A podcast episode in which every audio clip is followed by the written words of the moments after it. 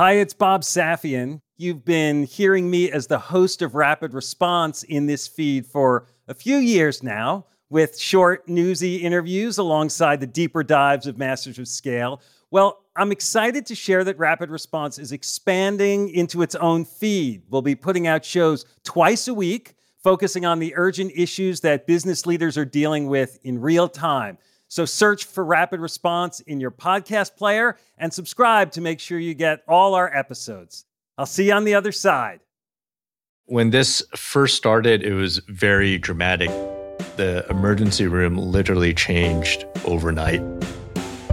I wish more people can see what is going on in hospitals. I don't think we're seeing the images that we really need to see in those stories. I cannot stress enough to people that thousands of deaths that we're seeing now are preventable. I've seen a lot of creativity and hustle going on in my hospital and hospitals across the country. We have this opportunity to fundamentally redesign our healthcare system, and we are never going to go back to the old normal. That's Dr. Bon an emergency room doctor in Philadelphia.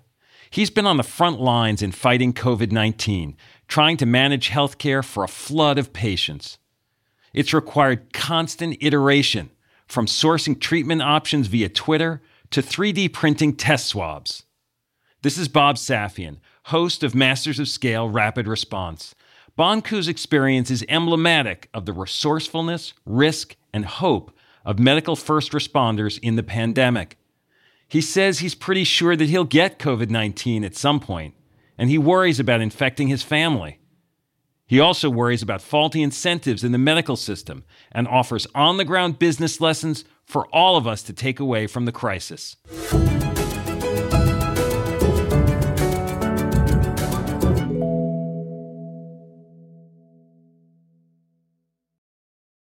We'll start the show in a moment after a word from our premier brand partner, Capital One Business.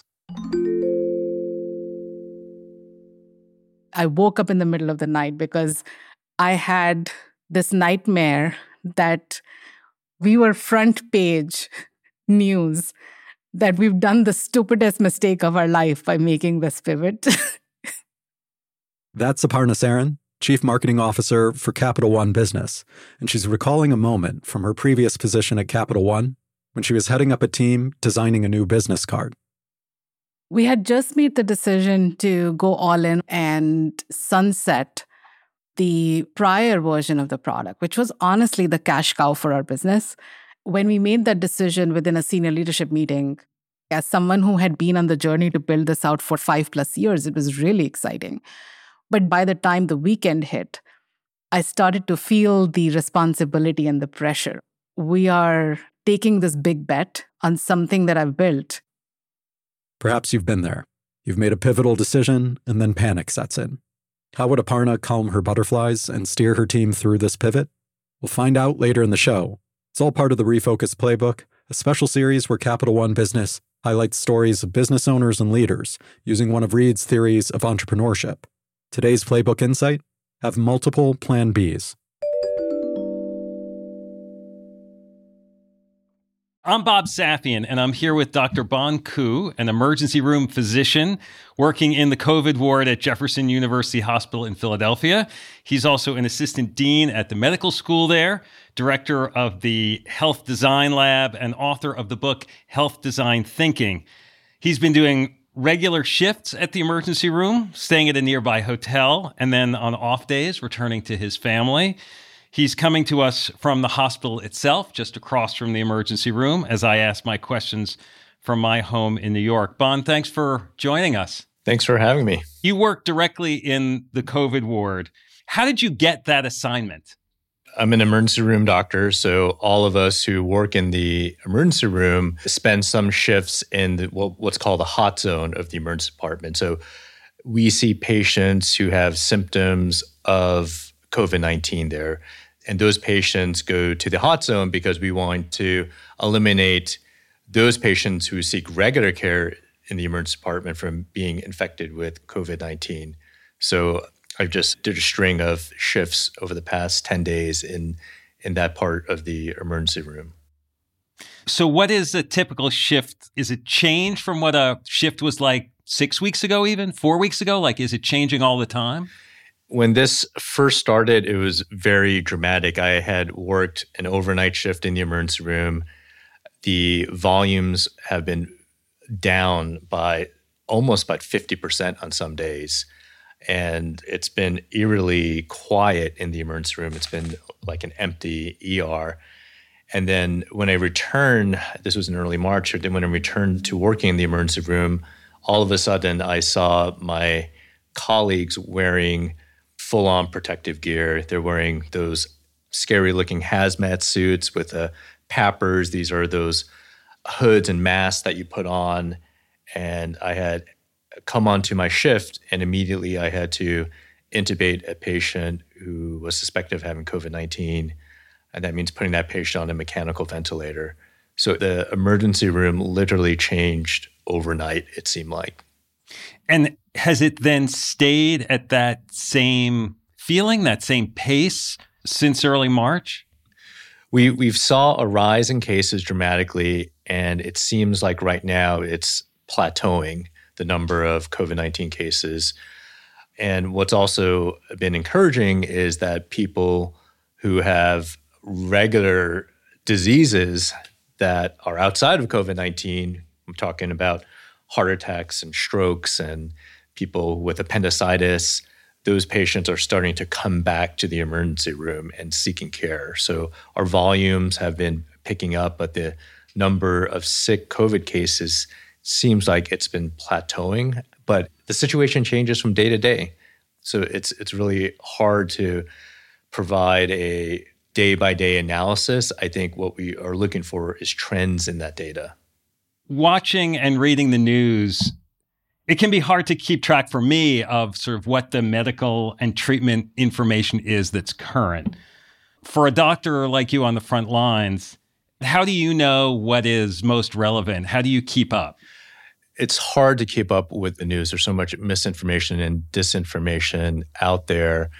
In terms of treating these patients, it is very complicated because it's a new disease that we've never seen before. And we don't have the randomized control trials that normally guide our medical management of these patients. So, what I've been doing a lot is talking to my emergency room colleagues in New York City, getting advice from them. Uh, a lot of doctors like myself have gone on social media, actually on Twitter and on blogs and podcasts and learning from those doctors who that I trust who have managed many more of these patients than I have and getting their real-time advice because our traditional method of learning through scientific journals it's too slow right now. There's a whole community it's called FOAM, uh, free open access in medicine and there are some experts that I trust as authorities. Uh, one of them is Dr. Rich Levitan, who have been talking about best practices in the management of patients with COVID 19.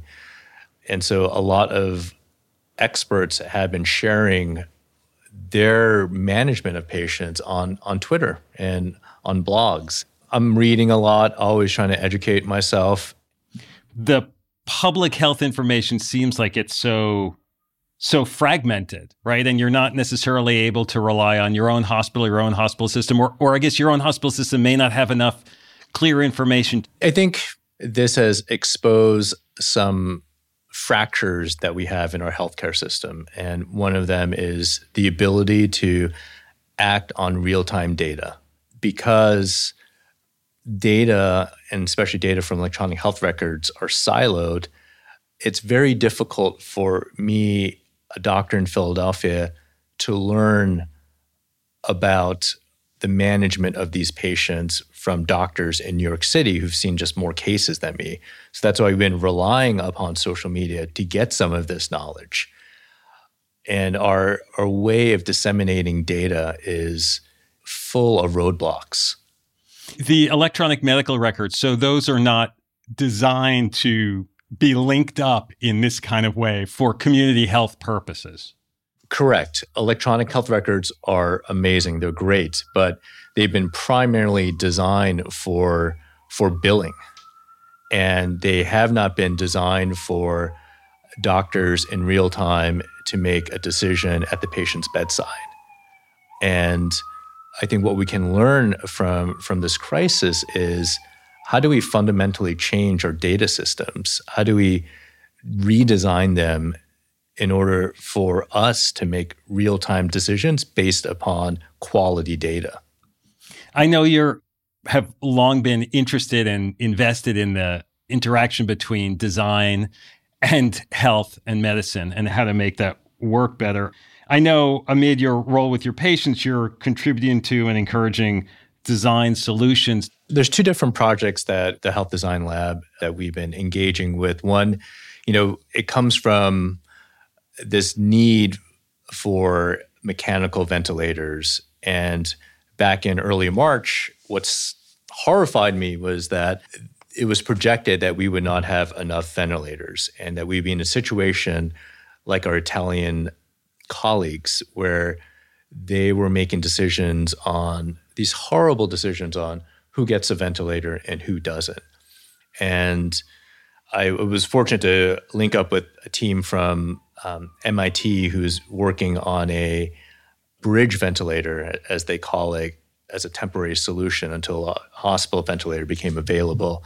And so this team of MIT engineers work with uh, several companies in, in New York City, actually, New Lab and, and 10x Beta, to design and manufacture a ventilator within a month, which has been uh, amazing. On our end, we've been working on a project of how to safely manually ventilate a patient. So that means training a volunteer corps of humans to bag patients if there were no ventilators. So we just did this because we're we're literally trying to build a plane while flying it. We don't ever want to be in this situation where as a doctor you have to decide who gets to live and who, who gets to die. And so it was important for us to act quickly and to come up with options. Fortunately, the way the pandemic is going, it looks like we're going to have enough ventilators for this phase in, in the spring. Well, that's reassuring, certainly. But I can see why you wanted to have other options. Now, you, you also have a, a 3D lab at the hospital. What are you doing in the 3D lab? So, my colleagues have been working on a project to 3D print uh, swabs for COVID testing. What has happened as we've expanded our ability to test patients for COVID, we've run out of these little sticks that you put in a patient's nose in order to test for COVID. If we don't have those sticks, those swabs, we can't test. And there have been researchers working with 3D printing companies to open source how to 3D print these. So what we've been doing over the past week is repurposing our lab in order to manufacture these COVID swabs in house. It's like you have to be your own supplier as a last resort. It is. What this pandemic has exposed is the vulnerability in our supply chains for hospitals.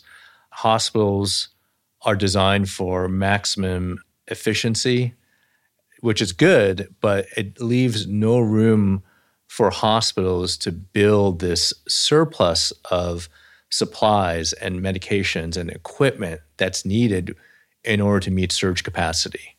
We're running out of some of the most basic medications. Some of my New York City colleagues have told me when they intubate a patient and put them on mechanical ventilation, there's not enough of the proper meds to sedate a patient. It's a scary thing that within a matter of weeks, a virus has totally upended the supply chains of hospitals across the country. And I guess some of this is if you're running your hospital from a business point of view, before this, well, you don't want to pay for equipment or medication or beds that you're not using. So you try to keep things as full and as efficient and as spare as possible. And then you get a surge like this, and suddenly that whole approach is, well, the limitations show. Oh, absolutely. We're hospitals have in the hardest hit areas have become overwhelmed because hospitals weren't designed to meet surge capacity. Hospitals weren't designed to deal with these pandemics. And hospitals make money from elective procedures and operations, specialty, specialty care, outpatient visits. They lose money on primary care. Hospitals lose money on public health prevention. Hospitals don't get paid for preparedness. And I believe that healthcare is fundamentally going to change. There's there's going to be no going back to normal pre-pandemic. That there's going to be a new normal, and that there has to be um, a federal mandate of how we re-incentivize hospitals of changing our payment system so we incentivize public health. Right now, because public health, because primary care are money losers, what we see now is some hospitals are closing down. Some hospitals are laying off healthcare workers in the worst public health crisis in the century. There's irony around that. We'll be back in a moment after a word from our premier brand partner, Capital One Business. There was panic that set in that night because I didn't want to let people down. We're back with Aparna Saran of Capital One Business. She was recalling the time she woke up in a cold sweat terrified that the new product she had been working on might fail. So the next morning, she sat down and wrote an email. It was Sunday morning, and I said, you know what? I'm going to just like share this with my peers. It was very emotional. It was like sort of a cry for help. Aparna realized that if the new product didn't take off, she needed a plan B, preferably multiple plan Bs. I'm inviting them to be the thought partners so that we are mitigating as much risk as possible and we have contingency plans in place as we make this move. You write something like this and your heart is pounding, should I send this? It was a super vulnerable moment for me. But then I was like, I'm going to just send this. Like, what's the worst that'll happen? It can't be worse than being on the front page of the newspaper. So she held her breath and hit send. What happened next would surprise even her. We'll hear about that later in the show. It's all part of Capital One Business's Spotlight on Business Leaders, following Reid's Refocus Playbook.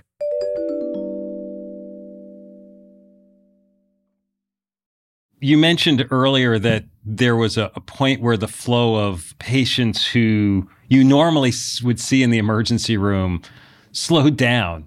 What happened to those people? Where did they go?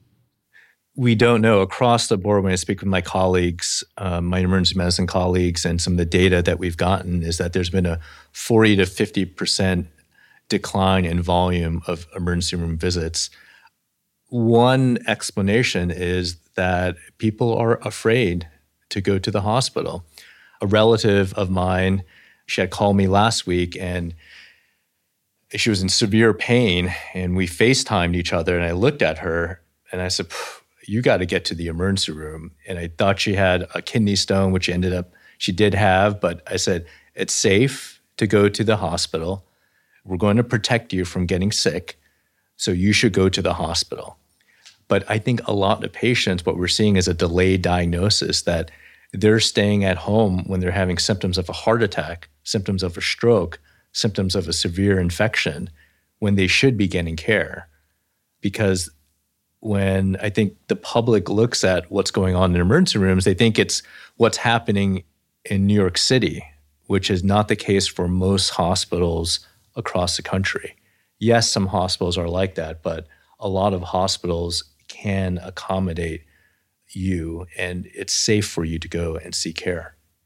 And as you describe this sort of 40 or 50% drop and this kind of delaying, do you think then there'll be some sort of second order impact, like another wave of different kinds of patients?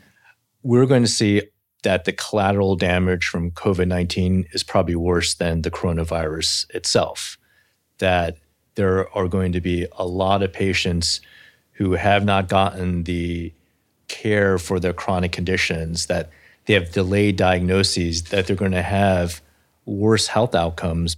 I have to ask you this question how much do you worry about your own health? I don't think about my own health that much because I had already resigned myself to probably getting COVID 19 from the beginning. And that is a risk that I take. I, I feel very fortunate at my hospital that the leadership here has done an amazing job of preparedness.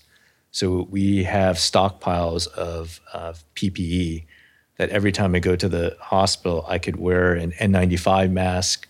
I have the PAPR, the hood that I can wear. So I feel very actually protected at work. What concerns me more is potentially infecting my kids and my wife. And that's caused me to sometimes stay in a hotel room, sometimes not. And I, I get very concerned of potentially having COVID, of being asymptomatic, not showing symptoms, and in that latent period, infecting my children. I was able to string a bunch of shifts together. And so during that time, I said, well, since I'm working a lot in the hospital this week, I'm going to go and check into a hotel. And now this week, I'm not working that much.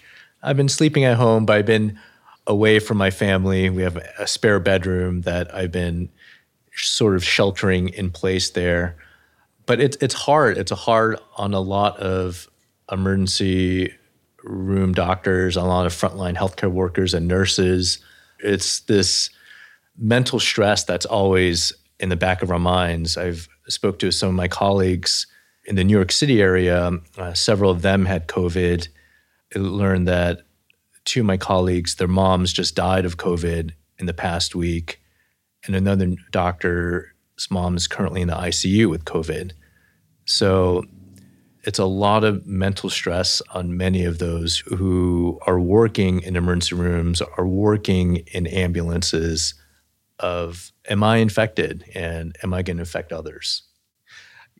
I have a whole protocol. As soon as I'm done working a shift in the emergency room, I go to my office, which is right above the emergency room. I strip out of my sh- scrubs. Um, I leave my shoes in my office. I put my scrubs in a trash bag and I put on a new set of clothes. And as soon as I get home, I usually have a bag of scrubs I immediately put into the laundry.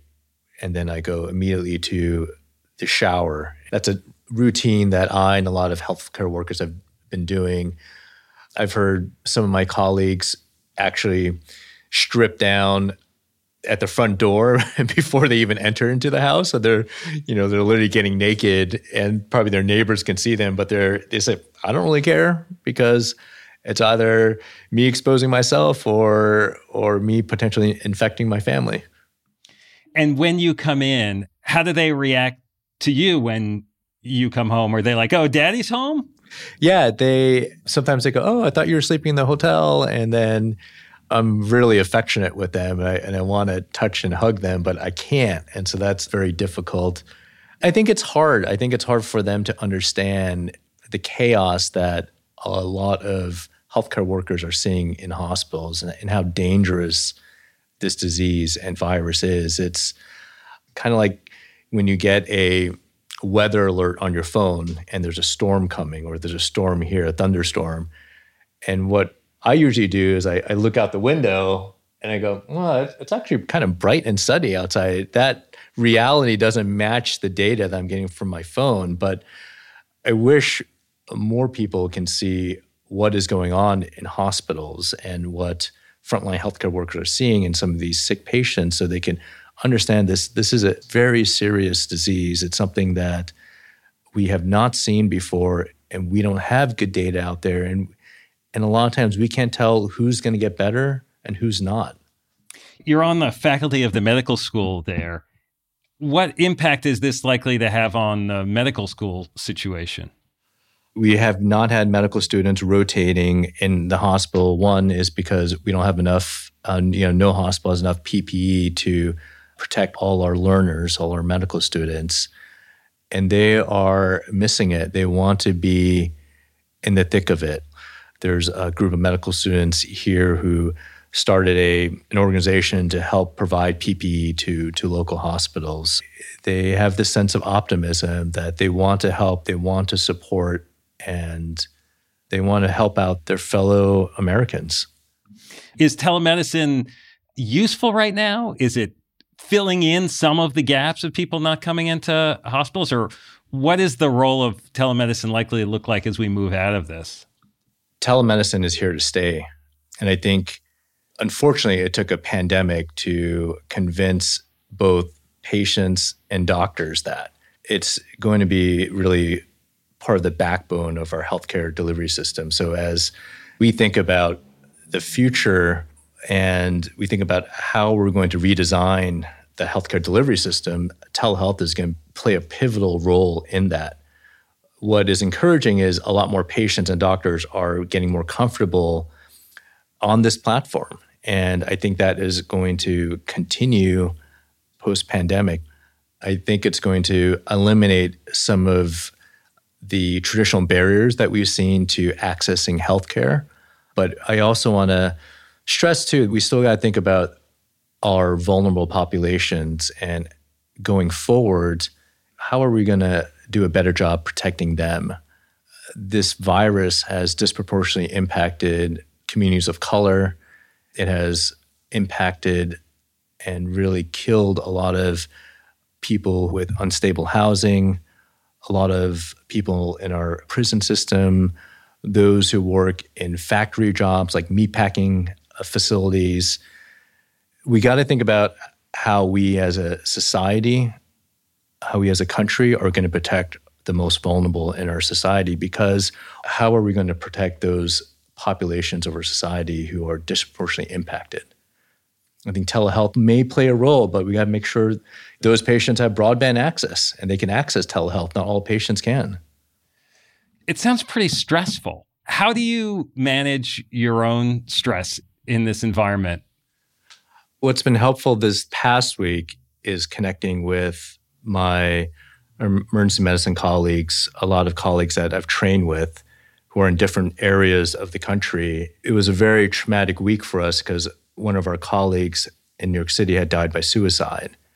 Uh, she was a emergency room doctor, someone who was our friend, a friend of mine that I trained with. It's a very stressful time, and what helped me, what helped us getting through is reconnecting with those who knew her, reconnecting with those who are going through the same thing that we are, uh, going, you know, in just different areas of the country. And it is an extremely stressful time for many of us. We had a online Zoom memorial service for her yesterday that her department of emergency medicine did, and there's a 300 ER docs on that memorial service expressing our just grief and mourning. And that was very helpful for all of us to process.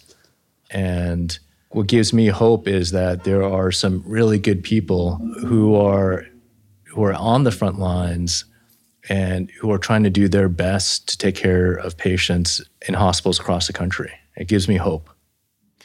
You said to me at one point that working in the hospital is the most normal part of my day. Can you explain what you mean by that? It's surprising that for me, going into a shift in the emergency room or going into my lab is actually the most normal part of my day. It's because we are doing what we did before the pandemic. We're trying to just take care of patients. So uh, we work in teams. So I work a lot of overnight shifts, and it's great to work with the same team that I've worked with before the pandemic.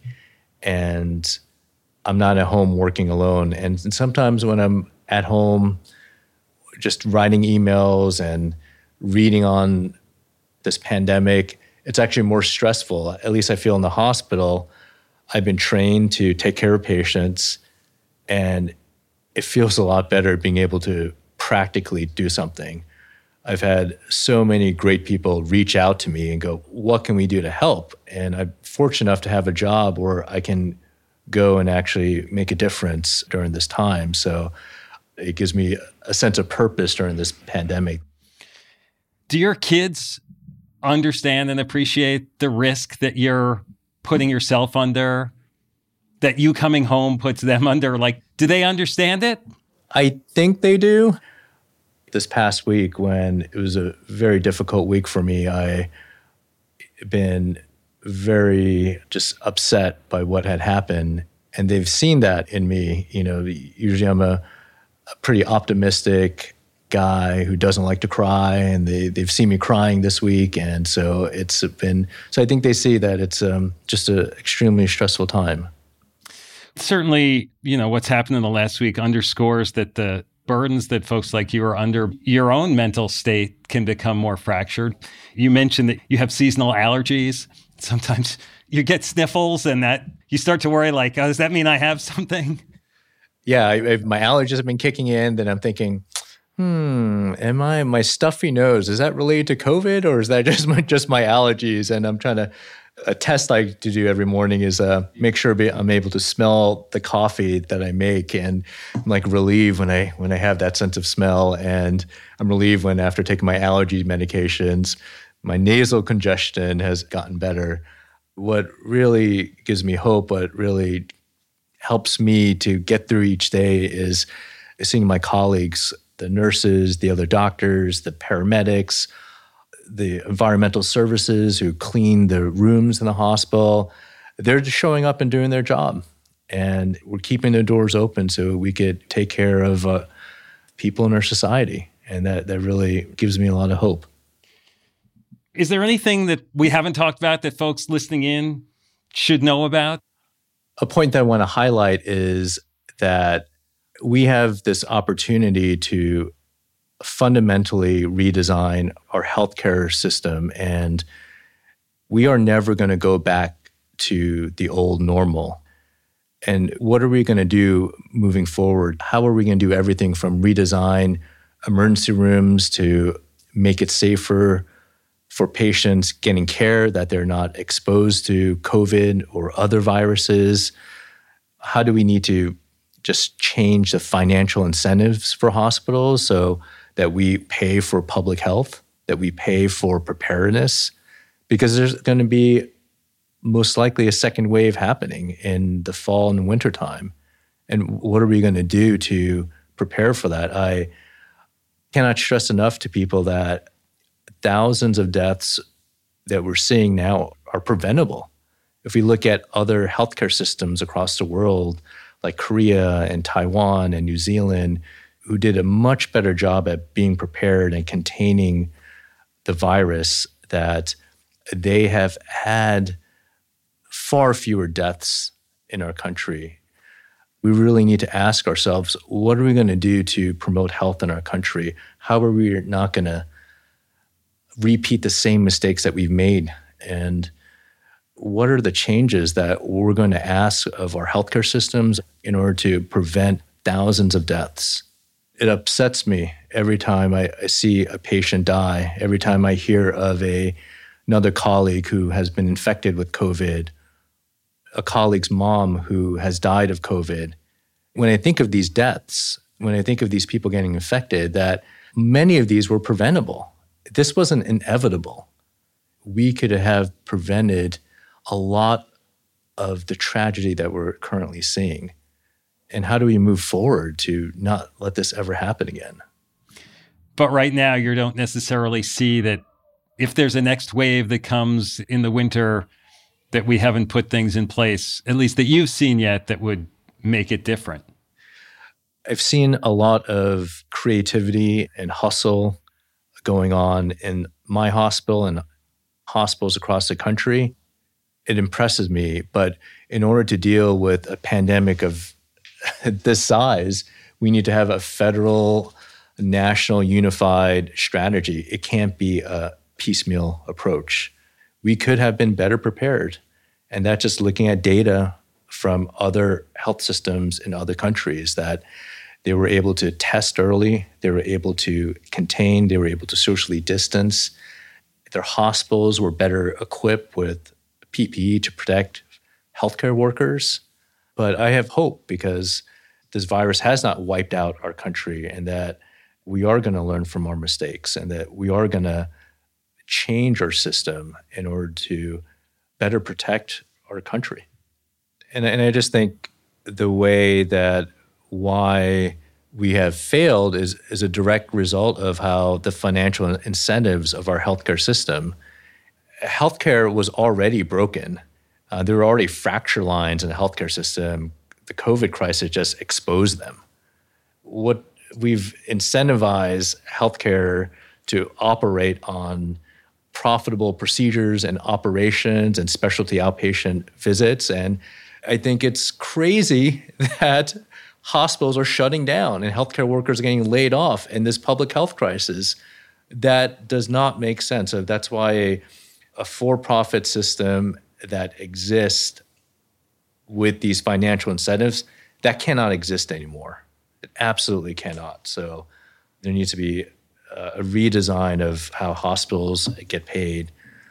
That narrative isn't coming through, which is sad. I don't think we're seeing the images that we really need to see in those stories.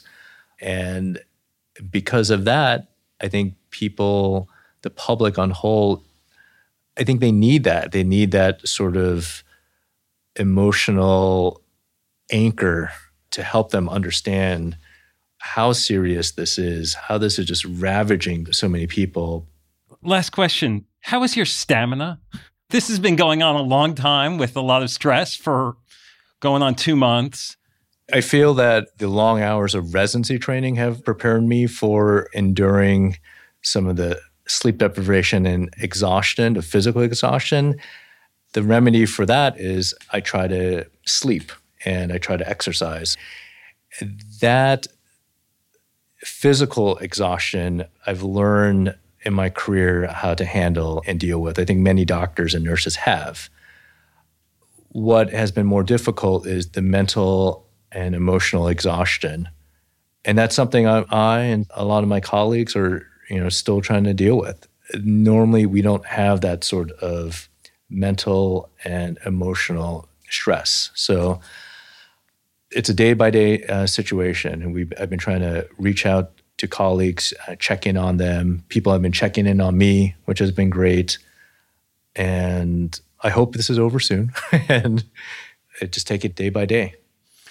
Well, Bon, our, our thoughts and our prayers are with you. I, you know, here in New York, every day at seven o'clock, people go to their windows and they clap for essential workers and healthcare workers like you. And I, I hope some of that uh, that applause and that appreciation is felt and has some impact. But uh, we really appreciate all that you and your colleagues are doing, and and thanks for your time. Great, thank you. And now a final word from our brand partner, Capital One Business. Throughout the day, text messages and emails kept pouring in. Whatever you need, just let us know. We're back one more time with Aparna Saran of Capital One Business. She was telling us about a Sunday morning email she fired off in a moment of panic. Minutes later, her inbox was overflowing, and the support she found wasn't just emotional, it was practical. We talked about detailed contingency plans and we created our go to market strategy. Before we are in full rollout mode, we had stage gates so that we could test and quickly learn and iterate. And within a matter of like six months, as we were rolling things out channel by channel, those stage gates would allow us to pivot if we saw something that we didn't like. That day, Aparna learned a lesson that stayed with her. Having multiple plan Bs doesn't just expand your options, it gives you new opportunities. The best way to pivot is actually open doors for thoughtful conversations because humility in knowing that you actually don't know everything, as well as the empathy in knowing that disruption is always drastic and abrupt, helps you go through that pivot with other people in a very different way. Capital One Business is proud to support entrepreneurs and leaders working to scale their impact, from Fortune 500s to first time business owners. For more resources to help drive your business forward, visit CapitalOne.com slash business hub. That's CapitalOne.com slash business hub. Masters of Scale Rapid Response is a Wait What original. The show is recorded remotely using sanitized audio gear. It's hosted by me, Bob Safian, Masters of Scale's editor at large, and Masters of Scale host, Reid Hoffman. Our executive producers are June Cohen and Deron Triff. Our supervising producer is Jai Punjabi. Our producer is Jordan McLeod. Scripts by Christina Gonzalez. Original music and sound design by Ryan Holladay and Daniel Niesenbaum. Audio editing by Keith J. Nelson. Mixing and mastering by Brian Pugh. Special thanks to Emily McManus, Sarah Sandman, Kelsey Capitano, Tim Cronin, Charlie Manessis, and Saida Sapieva. Visit mastersofscale.com slash rapid response to find the transcript for this episode and be sure to subscribe to our email newsletter.